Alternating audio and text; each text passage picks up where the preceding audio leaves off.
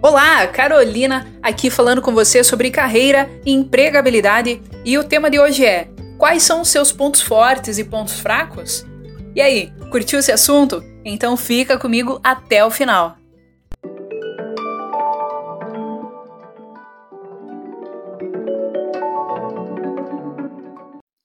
E aí, candidato, me fale quais são os seus pontos fortes e pontos de melhoria. Aqui o bicho pega quando a pessoa fala pontos fortes que na verdade deveriam vir de fábrica e pontos fracos que são necessários para a vaga. Ou seja, jamais mencione que é uma pessoa pontual, respeitosa e prestativa, pois isso é o que se espera de qualquer pessoa. De outro lado, não mencione que é uma pessoa tímida que não consegue falar em público se o cargo está exigindo isso. É bacana unir o autoconhecimento com análise de mercado. Autoconhecimento é saber no que você é bom, o que você faz que arranca elogios das pessoas, quais são suas habilidades que podem ser interessantes para a sua área de atuação. Analise também aqueles pontos em que você precisa melhorar como pessoa e como profissional. Já a análise de mercado serve para unir os seus pontos fortes com o que o seu cargo e a empresa do interesse exigem. Se a empresa exige boa comunicação, proatividade e você tem esses pontos, mencione isso na entrevista.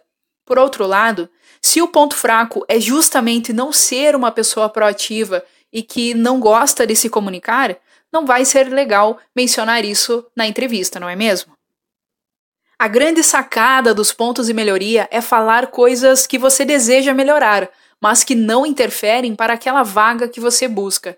Sempre que for falar de algo ruim, amenize dizendo o que você vem fazendo para melhorar e não mencione coisas que realmente vão te prejudicar. Um exemplo de ponto de melhoria é uma pessoa que tem vergonha de falar em público e que, para amenizar isso, ela vem fazendo cursos de oratória, liderança, aprendizagem para falar com o público.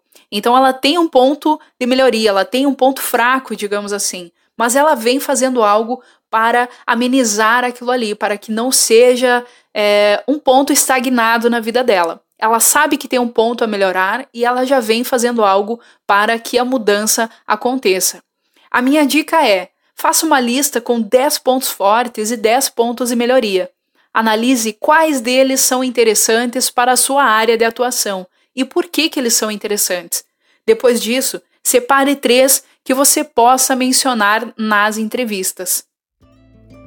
E aí, curtiu esse assunto? Tem sugestões para outros episódios? Então me envie as suas sugestões para as minhas redes sociais, Carolina Von, ou então no WhatsApp 559 8427 8784. Abraço, sucesso sempre!